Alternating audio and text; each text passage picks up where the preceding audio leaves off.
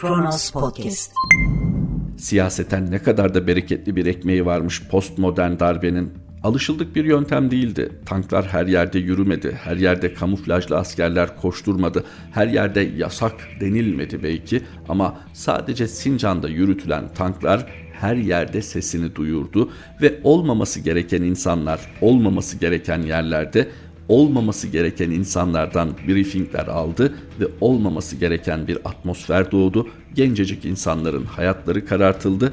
Ne var ki o dönem topu topu 4 ay kaldığı Pınarhisar cezaevinde siyasi bir partinin temellerini atabilecek kadar rahatça görüşmelerini gerçekleştirebilen dönemin mağdur belediye başkanı Recep Tayyip Erdoğan bugün askeri, ekonomik, siyasi her alanda lider olduğu dönemde açık zulmün gölgelenmesinde hala o günkü mağduriyet söylemini kullanabilmekte. Dedik ya siyaseten çok bereketli bir ekmek bırakmış bugünün siyasilerine. Üstelik o gün kendilerini mağdur edenlerle bugün çok ilginç bir yol arkadaşlığı içindeler. O gün mağdur olmuş insanların bir kısmının bugün tanınamayacak halde bir siyasi kimliğe kavuştuğu ve yine mağdur edilen bir kısım insanın bugün itibarıyla dönüp baktığında o gün haklarını daha rahatça arayabildiği 28 Şubat'ın üzerinden 24 sene geçti. Merhaba 1 Mart 2021 Pazartesi günün tarihi ve Kronos Haber'de Kronos günden başlıyor. Akşener'den Erdoğan'a 28 Şubat dersi seçilemez millet o kibre aynı dersi verecek. İyi Parti Genel Başkanı Meral Akşener 28 Şubat postmodern darbesinin 24. yıl dönümünde yaptığı değerlendirmede 28 Şubat'ı yaşamış bir kişi olarak asla bırakmayacağım bir tek şey var o da geçmişten ders çıkarmak. Eksikten, gedikten, hatadan ders aldık. Milletimize güvenmemiz gerektiğine kanaat ettik dedi. İktidarı da eleştiren Akşener, Sayın Erdoğan'ın seçilmesi mümkün değildir. Çünkü o 28 Şubat kendini beğenmeyenlerine nasıl bir ders verdiyse bu millet şimdi o kibre kendini beğenmiş diye okul hakkıyla buraya kadar gelmiş diye aynı dersi verecek yorumunu yaptı. İyi Parti Genel Başkanı Meral Akşener, partisinin Kızılcahamam'da düzenlediği siyasal iletişim konferansında Türk siyasi tarihine postmodern darbe olarak geçen 28 Şubat sürecinin 24. yılı dolayısıyla konuşma yaptı. 2001 yılından sonra Türkiye'nin odaklandığı başka meselelerin gündeme geldiğini söyleyen Akşener, 28 Şubat'ı ve sonrasını şöyle anlattı. Biz her konuyu anlamak üzere çalıştık. 28 Şubat'ı önce anlattık.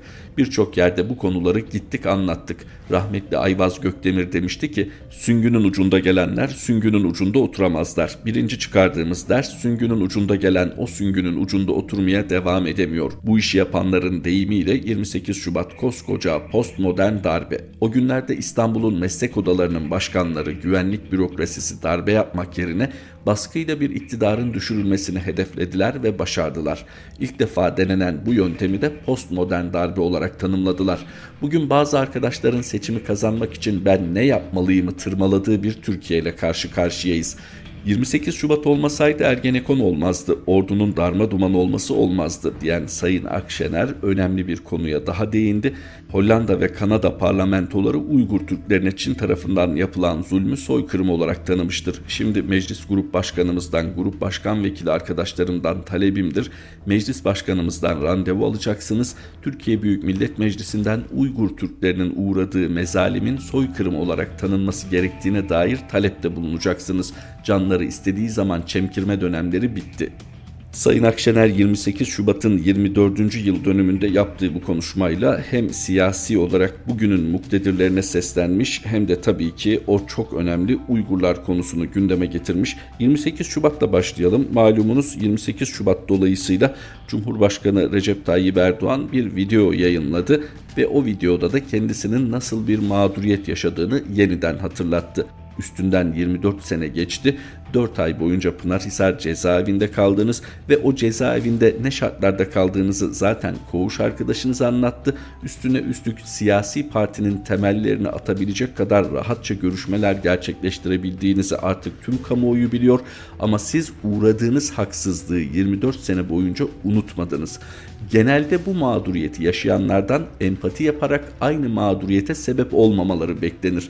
Ama sizin topu topu 4 ayınıza mal olan o dönemden bugüne baktığımızda çok ilginç bir değişim, bir dönüşüm geçirdiğinizi görüyoruz. Her şeyden önce sizi mağdur edenlerle bugün ilginç bir yol arkadaşlığı tutturmuşsunuz ve bu yol arkadaşlığı artık onların görünür olmasına gerek bırakmıyor ve bu yol arkadaşlığı artık onların çok yorulmasına gerek bırakmıyor. Çünkü onlar adına 28 Şubat dönemi itibarıyla hedefte olan toplumun muhafazakar kesiminin büyük desteğini alan bir siyasi lider tam da onların istediğini hem de onlardan çok daha büyük bir başarıyla ortaya koyuyor. 28 Şubat'ta sahada gerçek mağduriyeti yaşayıp bunun siyasi bir rantı olur mu arayışına girmeyenler de samimi bir kıyaslama yaptığında 28 Şubat'ta daha vicdanlı bir devlet otoritesiyle karşı karşıya olduklarını rahatlıkla ortaya koyabiliyorlar. Hüdakaya, AKP 28 Şubat sürecinde verilen mücadeleye ihanet etti. HDP milletvekili Hüdakaya 28 Şubat'ta verdikleri mücadelelerle ilgili bugün başörtülü polis memurları 70-80 yaşındaki cumartesi annelerini yerlerde sürükleyerek götürsünler diye biz bu mücadeleyi vermedik. Herkes için adalet dedik. Başörtülü polisler boğaz içinde gençlerimizi yerlerde sürüklesin onların koluna kelepçe taksın diye biz bu mücadeleyi vermedik dedi. Hüdakaya Artı TV'de yayınlanan Aris Nalcı ile Haber Aktüel programına konuk oldu. 28 Şubat'ta idam cezası istemiyle yargılanmış olan Kaya 28 Şubat dönemini ve günümüz siyasetine yansımalarını anlattı. 28 Şubat'ın üzerinden 24 yıl geçmesine rağmen insan hakları ve adalet mücadelesinin devam ettiğini ifade eden Kaya şunları söyledi. Başörtüsü mücadelesi verdiğimiz yıllarda hep şu sloganı söylemiştik. Herkes için adalet, başörtüsüne özgürlük. Herkes için adalet dediğimiz için, barış ve eşitlik dediğimiz için toplumda yine o günkü gibi terörize ediliyoruz. Bu vatanın düşmanı ilan ediliyoruz. O gün farklı ideolojik egemen yönetimler vardı. Bugün de mazlum olduklarını iddia eden, adaleti herkes için istiyoruz, yalanla, yolsuzlukla mücadele edeceğiz diyen AKP'nin 20. yılı.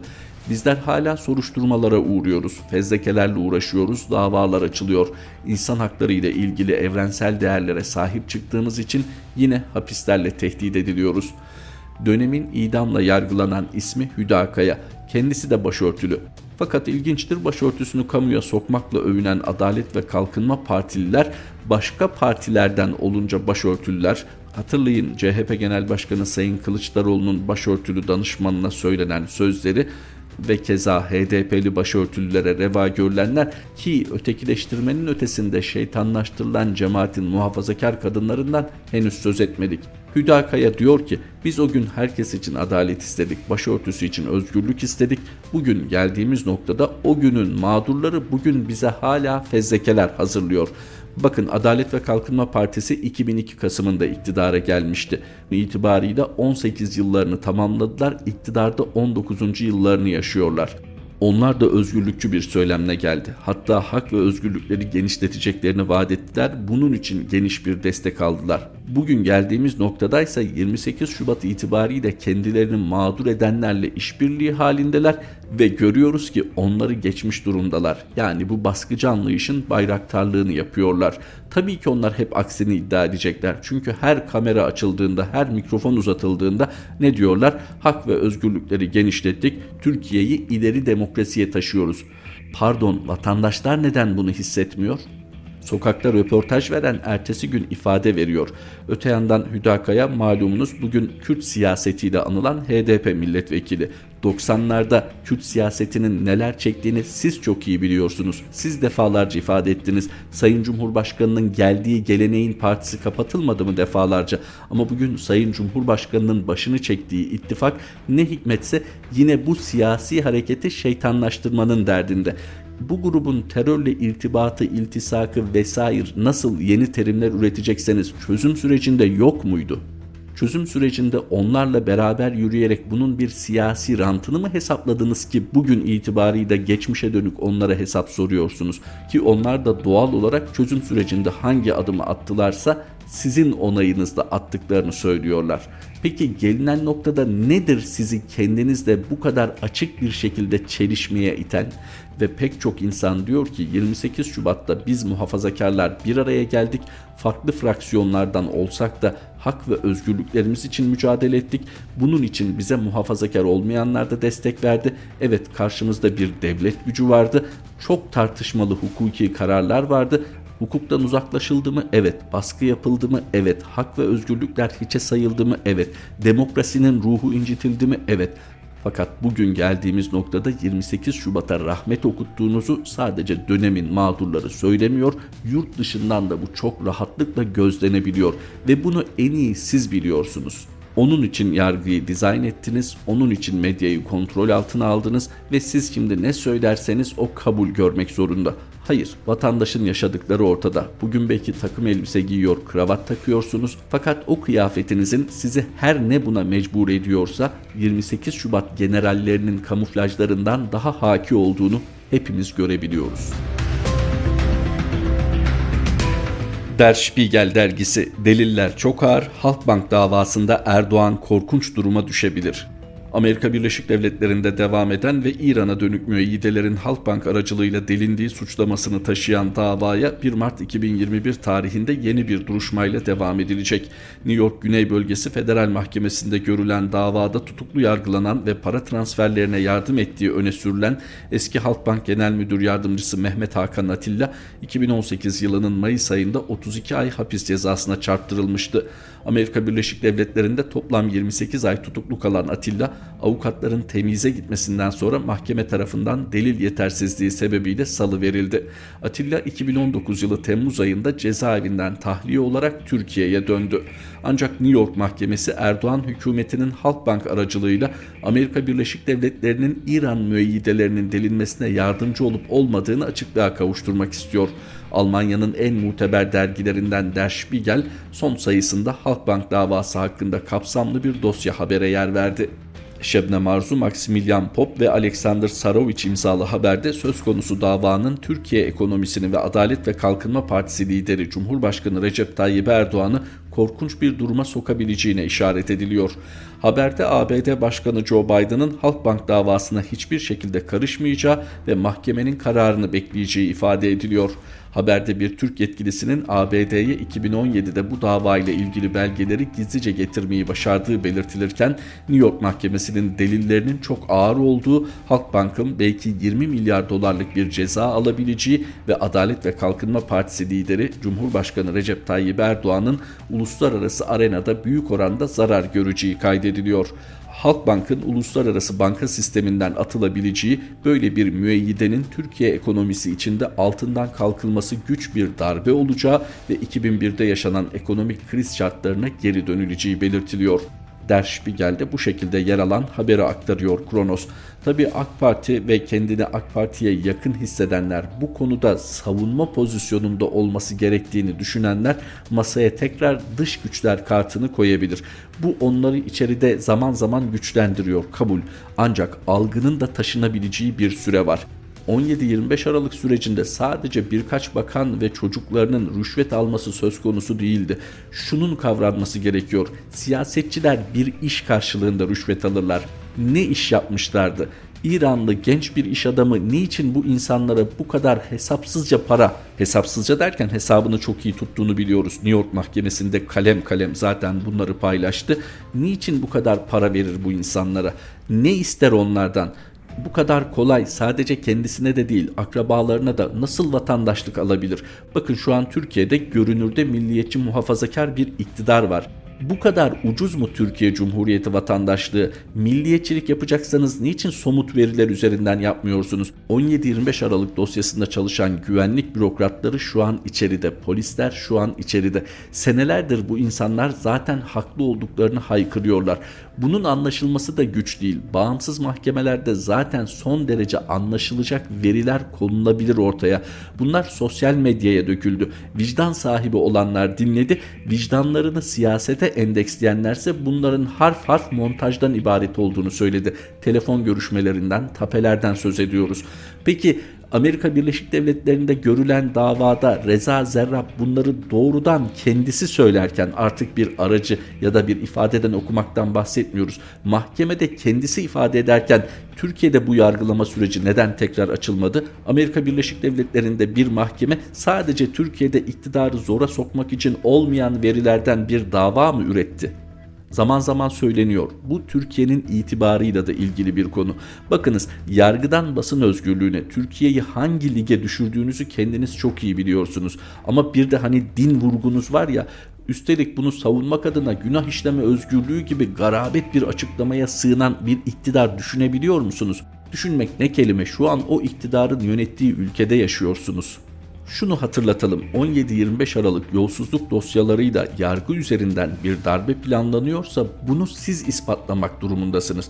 Çünkü yargı şuna bakar şuna bakmalı. Dosyada ne var? Dosyada ortaya konulanlar gerçek mi? Kaldı ki sağlıklı bir yargılamaya izin vermediniz. Yargılama neticesinde delillerin gerçekliği ortaya çıksa ne olacaktı? Dört bakanınız istifa eder, dört bakanınız yargılanır. Siz de bunun bedelini öderdiniz. Yani gerekirse iktidara veda ederdiniz. Gerekmeyebilirdi. Fakat hepimiz biliyoruz ki bu iş dört bakanla bitmiyordu suça karışanları anlamak mümkün. O psikolojiyle kendilerini kurtarmak için olur olmaz işlere kalkışmaları belki anlaşılabilir tasvip edilmese de. Fakat şunu anlamakta gerçekten güçlük çekiyor insan delille, dosyayla, ispatla, yargıyla yürütülebilecek bir süreç neden inançla sürdürülsün? Neden bir siyasinin yahut da ona bağlı diğer siyasilerin ifadeleriyle ha siz öyle diyorsanız öyledir konumuna gelsin. Bakınız lider sevgisi yahut da bir partiye bağlılık bu değil son dönemin moda kavramı ya ihanet. Hani her muhalefet eden kendini bir şekilde hain olarak buluyor günün sonunda. Siz lütfen kendinize şunu sorun. Gerçek ihanet nedir acaba? Kendinize şunu sorun lütfen. Yargıya teslim edilen bir dosyayı hazırlamak mıdır ihanet? O dosyanın gereği yerine getirilmeksizin yok sayılması mıdır acaba ülkeye ihanet?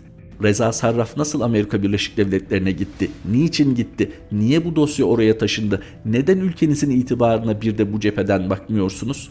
Uluslararası arenada asıl itibarın neyle sağlanabileceğini hiç düşündünüz mü? 17-25 Aralık sürecinden sonra bu ülkede ne yolunda gitti?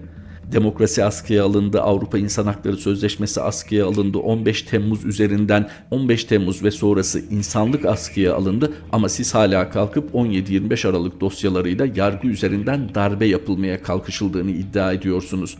Algı bir yere kadar yönetilebilir, görece başarı da kazandırır ama önünde sonunda gerçekler ortaya çıkar. Cumhurbaşkanlığının yeni projesi Dünya Gafam'dan büyüktür. Cumhurbaşkanlığı Dijital Dönüşüm Ofisi Başkanı Ali Taha Koç, Google, Apple, Facebook, Amazon gibi teknoloji devlerine rakip olarak Türkiye'de de teknoloji şirketleri geliştireceklerini söyledi. Koç TRT Akademi dergisine verdiği röportajda Google, Apple, Facebook, Amazon gibi teknoloji devlerinin muadillerinin yapılmasını hedeflediklerini söyledi. Koç, Sayın Cumhurbaşkanımız her zaman diyor ya dünya 5'ten büyüktür diye ben de dijital anlamda onun bir benzerini söylüyorum. Dünya GAFAM'dan büyüktür. GAFAM yani Google, Apple, Apple, Facebook, Amazon, Microsoft dedi. Bravo. TRT Akademi derginin adı akademi ifadesini uygun gördükleri kamu yayın kuruluşunun dergisinde bir kompleks projesini parlatıyorlar. Kompleks projesi. Çünkü ortada Google var, Apple var, Facebook var, Amazon var, Microsoft var ve siz bunun üzerine dünya gafamdan büyüktür diye bir proje ortaya atıyorsunuz. Bravo. Lise projesi mi diyeceğim? Liseliler kızar kesinlikle nasıl böyle bir şey yakıştırırsın diye. Gerçekten düşünerek mi atıyorsunuz bu adımları? Evet arkadaşlar arasında bir espri olabilir. Hadi gelin bunların baş harflerini birleştirelim. Gafam diye bir proje ortaya atalım. Evet bir muhabbet ortamında olabilir de sosyal medyaya da taşınabilir. Güzel muhabbetler çevrilebilir de gerçekten siz bunu TRT Akademi dergisine açıklayacak kadar ciddi misiniz? Bakın tepeden tırnağa kompleks ürünü bir projeden söz ediyoruz. Bakın onlar Google, Apple yaptı biz de onlara muadil bir şey yapalım. Tabii ki teknoloji böyle bir şeydir. Esinleneceksiniz. Kompleks duymanıza da gerek yok. Evet onlar yaptı. Siz de muadilini yapacaksınız. Yapmaya çalışmıyor musunuz? Yapmalısınız. Ama nedir dünya gafamdan büyüktür? Aynı anda iki yere mesaj veriyorsunuz. Hem kapitalizm protestosu postmodern çağ bir eleştiri hem de Sayın Cumhurbaşkanı'na selam çakmak. Çok akıllıca gerçekten. E proje buysa buyurun finansmanına geçelim. Bizi 2023'te Ay'a götürecek olan uzay ajansımızın bütçesi ne kadar? Yanına da şimdi lütfen Cem Yılmaz'ın Gora filminin bütçesini yazın. Şimdi de Gafam için bir bütçe çıkarın. Dünya Gafam'dan büyüktür. Böyle bir proje üretebildiklerine göre Cumhurbaşkanlığı Dijital Dönüşüm Ofisi'nde anlaşılıyor ki çay kahve eşliğinde harika bir ortam var. Gafalar süper. 2021 Mart'ında ilk Kronos gündemin sonuna geldik. Kronos Haber'de tekrar buluşmak üzere. Hoşçakalın.